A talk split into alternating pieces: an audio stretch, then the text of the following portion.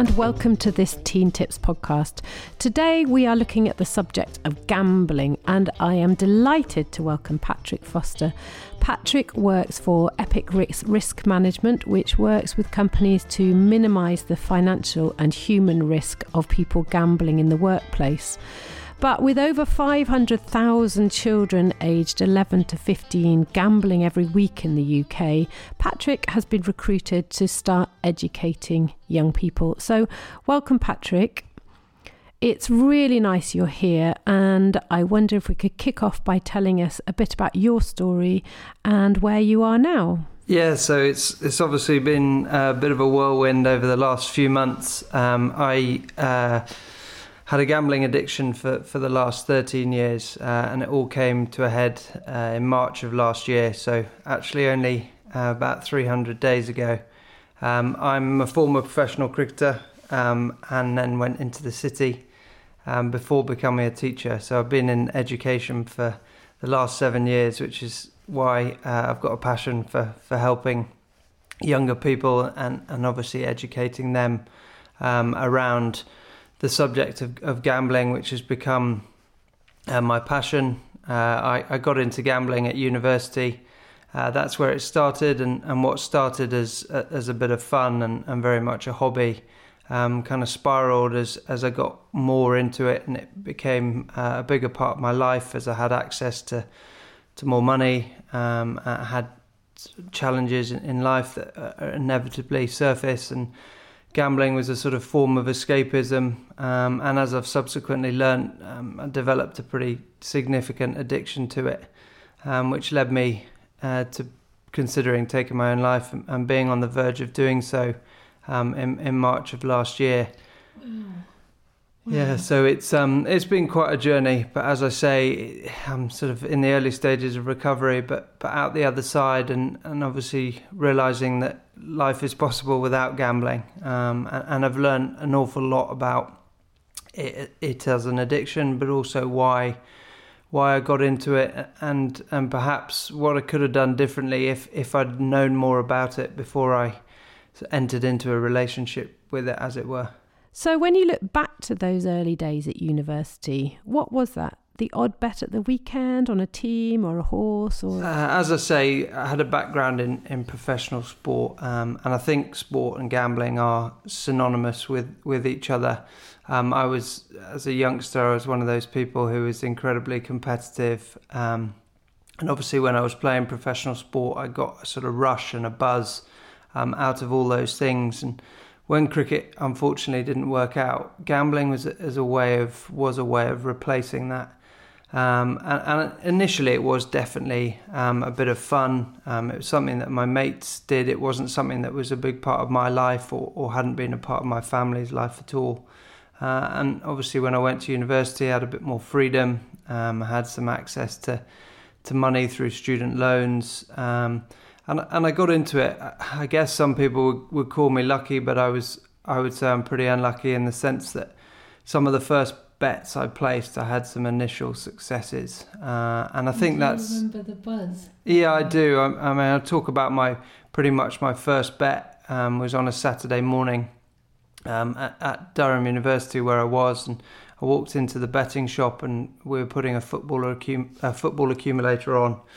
But whilst I was in there, I was watching some chaps play on a on a FOBT machine or a fixed odds betting terminal, and they were playing the roulette machine. And, and I actually put two pounds into the roulette machine and, and put it on zero, um, which was the only number that was different to, to every other number. And, and it came in, and, and two pounds became seventy two pounds in a matter of seconds. And and I genuinely think that changed my life forever. Um, and and after that point, I was hooked. If you talk to addicts, whether their thing was food or drugs, they will pretty much all remember that first ever hit of dopamine. Yeah, absolutely. It was ex- it was exactly the same thing, really. Um, and as I said, from then it, it, it, changed my life because actually that afternoon I, I left the betting shop, um, went to get some lunch or whatever you do, and, and before I knew it, I was back in the betting shop. Um, I then put a, uh, a bet on a horse race. Um, again, I didn't know anything about horse racing at the time, um, and, and I put a bet on a horse called Majestic Roy at odds of sixteen to one, um, and yeah, and of course it won, and and I suddenly had two hundred and fifty pounds um, as a student. That was a lot of money, um, mm. and and I never looked back really when it came to gambling, and a lot of people that I talk to or come across now who who've had issues with with gambling, people I work with, often it is an initial success or, or winning early on that, that can actually just hook hook you in. And then the progression is fairly fast, I'm guessing, onto bigger bets and more frequent bets. Absolutely, and it, it does sort of spiral. Um, you start to, as you, as you get more confident or think you know more about things, um, or you or you win money, you start to, to bet more and, and do it more often. Um, at university, it was always, I guess, a hobby. It was something that I, I did from time to time. Um, it was a case of sort of being bored or uh, just wanting to do something for a bit of fun, and I never really thought that it was a it was a huge issue or, or a problem, um, which I guess is is the mistake I made. Uh, it was really when I then started working into, in London. Um, I went into the city and there was a big culture around it there. Um, I also then had access to a significant salary. Um, and, and I, I, talk all the time about a bet I placed when I first went to London. I, I got my first Christmas bonus, and being a sort of slightly arrogant 21 year old or whatever I was, I, I decided that I was going to put that on a bet, and, and I managed to win nearly £35,000 from, from wow. one bet. Um, and, and that really was it because then my relationship with gambling was that every time I, placed a bet, I wanted to win that amount of money, and if I didn't, I, would think I could, um, and and that was that's really dangerous. But that that's really the moment I sort of look back on and, and define as as the beginning of the end, as it were. And in terms of the wider impact of gambling on your relationships, your work, yeah, I mean it, it, it kind of monopolized my life and, and had an impact on on every aspect of, of my life. Um, I I think the strange thing or the unique thing about gambling is the fact that actually you can hide it. it it's a sort of hidden or, or secret addiction. Um, and I always sort of talk about three worlds. I had my world, my career, which was actually went from strength to strength. Um, initially in the city, it went well uh, I tried to then change my lifestyle and, and change my career, thinking that would put a stop to to the gambling by going into teaching. But actually, I think in hindsight, it, it made it worse. So you um, recognised you really had a problem. yeah, I, I, I did. Um, I don't think I wanted to stop, but I certainly wanted to do something about it. Um, but I was able to continue my career, and and again, the teaching side of things went really well initially. Um, in the last two or three years of my addiction, it, it certainly had a profound impact on on whether I was able to do my job day to day. Um, other impacts were obviously on my relationship with, with family, close friends. Uh, there's no disguising that it, it, it, certainly broke up certain relationships that I had and and put uh, me in very difficult situations with, with certain people. Um, but it was always a form of escapism as well. I just I ran away to it. It was it was my safe place, but yet the mm. most dangerous place really. Um, and obviously from a financial point of view, um, it comes with the territory, and it tore that side of things apart. Um, and and there's very long lasting effects of it, which is something that I have to sort of contend with now and and essentially forever.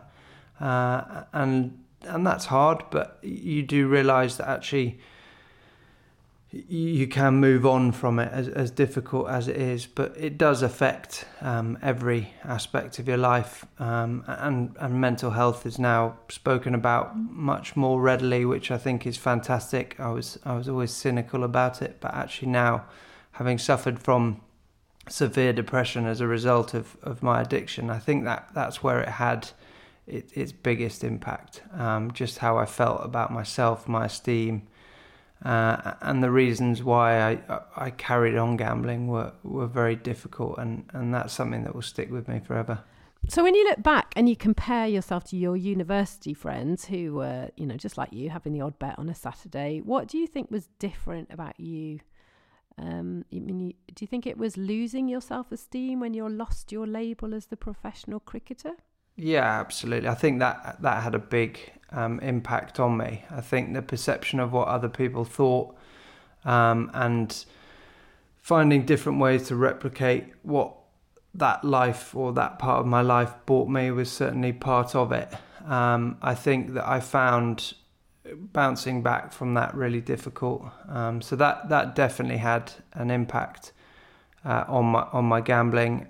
As I said, as a character, I've always been incredibly competitive, and I think anybody who has those characteristics. It, it can make you very good at certain things, but actually gambling it really doesn't because uh, the nature of gambling means that you lose as much as you win, if not more. And, and of course, I just couldn't face losing. I always wanted to, to win, and and so I found that hard. And every time I lost, I, I, I couldn't stop. Um, so I think actually a lot of it boiled down to to my character. Um, a lot of my mates and peers were able to do it and, and be in control of it, or, or or be responsible around it, but I, I just wasn't. So at that point, it was in control of you. Yeah, absolutely. So, Patrick, you go around schools talking to young people. What age do you think we need to start talking to them about gambling? And how do most children, I mean, that, that 500,000 I mentioned at the beginning, how do they start in the world, world of gambling? Yeah, that's really interesting. Um, having sort of come out of, of an addiction, you, you start to learn about gambling and the bigger picture of it. Um, it wasn't something when I was growing up that was obviously nearly as accessible as it is now. Um, I think that is probably the thing that's changed the most. When I first started betting, you had to go into a betting shop, um, and, and people associate that with sort of older people gambling on, on horses or dogs or whatever that might be. But of course now with with gambling online um, and and with the amount of people that own smartphones, it, it's so accessible. So for young people, it's literally at the click of a button. Um, so online betting is is obviously huge now, and, and the way most people get into gambling in the old-fashioned sense of it. But I think one of the most sort of terrifying parts of it is, is how actually now gambling has, has transferred into into other areas of, of children's lives. Um, I think gaming is, is something that is, is a hot topic at the moment in, in schools and uh, amongst young people. And I think that there's very blurred lines between uh, gaming and gambling. They're intertwined, aren't they? Um, I mean, I went to talk to a family the other day whose son, aged just 12, had managed to spend over £3,500 on a parental credit card over a pretty short space of, I think, about three months. And um, whilst I was chatting to him, I asked him, you know, what what was he doing? How did it happen? And, and he said it was all about purchasing skins. Yeah, absolutely. So in the in these games, there are these sort of predatory in-game payments um, with skin betting and, and loot boxes is another thing that, that's huge. So should we just stop and explain for the sake of those parents who won't have a clue what a skin or a loot box is? Uh, in in a lot of these games, uh, they have um, things that you can purchase to essentially um, enhance your chances of, of going up a level or, or completing a level. Um, often these these things come in the form of, of what they call a loot box. So you actually don't know what you're going to get. You have to buy them, um, and of course you may need a certain a certain thing. Um, and, and, if that doesn't come, then of course it, it just encourages you to buy another one. Um, and, and, for me, that's essentially gambling. well, is gambling, and and obviously it's that blurred line. Children don't necessarily uh, associate it with gambling in the old set, old-fashioned sense of the word, and uh, and they're also doing it not understanding that actually these things are um, addictive, um, and, adding to that, they they they don't understand the sort of financial consequences of it or how much they're possibly spending in short spaces of time. Uh, and I think that's really where gambling starts. I think people game from sort of the age of 10, 11, and we've seen recently from the stats and, and the Gambling Commission's latest report that actually children as young as, as 10 and 11 are, are getting themselves into a real mess through through gaming. Uh, naturally, I think that then transfers itself into into gambling. Uh, because the other thing I learned was that loot boxes, once you put your money in there uh, into their account and you've bought something, effectively, even if you sell your skin, and for those of you who don't know what a skin is, it's a, a costume or a cover for a character or a piece of equipment within the game that, that makes it look better. So, in other words, they're just virtual costumes, really. But once the money is in the account, even if your skin becomes one of the really popular ones that you could potentially sell for more than you bought it for, it's a cryptocurrency. So you can't take the money out. It's either a credit or you can swap a skin with somebody else. Yeah, absolutely. And because it's that, they've now allowed you to use the money in your Steam account to access third party companies, which is how children, am I right, are getting across and getting access to the gambling sites. Yeah, that's right. And um, obviously there, there's less regulation around those, or there's there's not much regulation around those. Um, I think that some of these companies are owned by uh, gambling companies as well. So so obviously uh, with with the advertising etc., one quickly leads into the other. Um, I think the other thing that's terrifying about some of these games is is that actually unless you're on it, unless you are able to carry on playing, that has an impact as well. So children are, are then, or younger people are then reluctant to to leave the game um, because other people then could sort of get ahead of them. So that again is kind of encouraging these addictive behaviours. Um, and we see, and there's evidence to prove that younger people who who uh, demonstrate those behaviors when it comes to gaming w- will often then um, start to exhibit similar things around gambling. So I was talking to somebody at a conference last week actually who said there is evidence to link online gaming to alcohol and drug dependency in later life because it's all linked to the brain's reward system. Absolutely, and and as I learned through my uh, treatment program that gambling was just my manifestation or a manifestation of addiction, and it could have been a number of, of different things. Um, and so that that's really where I think there needs to be education around addiction more generally. But I think gambling and, and gaming is a way that, that children can enter that a lot earlier. Um, and as I alluded to earlier, I think with gambling, uh, and gaming being being something where you can get away with it without anybody seeing visible signs in, in your appearance or your behavior. Children are drawn to it because they think well I can get away from it uh, get away with it. Um, and I think that's where parents have an enormous role to play Yet again, I find myself in a conversation that seems just too important to edit down to one podcast. So we've taken the decision to stop here, and I hope you'll tune in for the next part of my conversation with Patrick, where we will look at what we can do as parents to prevent gambling becoming a problem for our young people. Thank you for listening, and please join us for part two. Welcome back to the second part of our podcast on gambling with Patrick Foster. Um, I'm not going to waste any time, but I'm going to get straight back into the conversation with Patrick, and I hope you find it useful.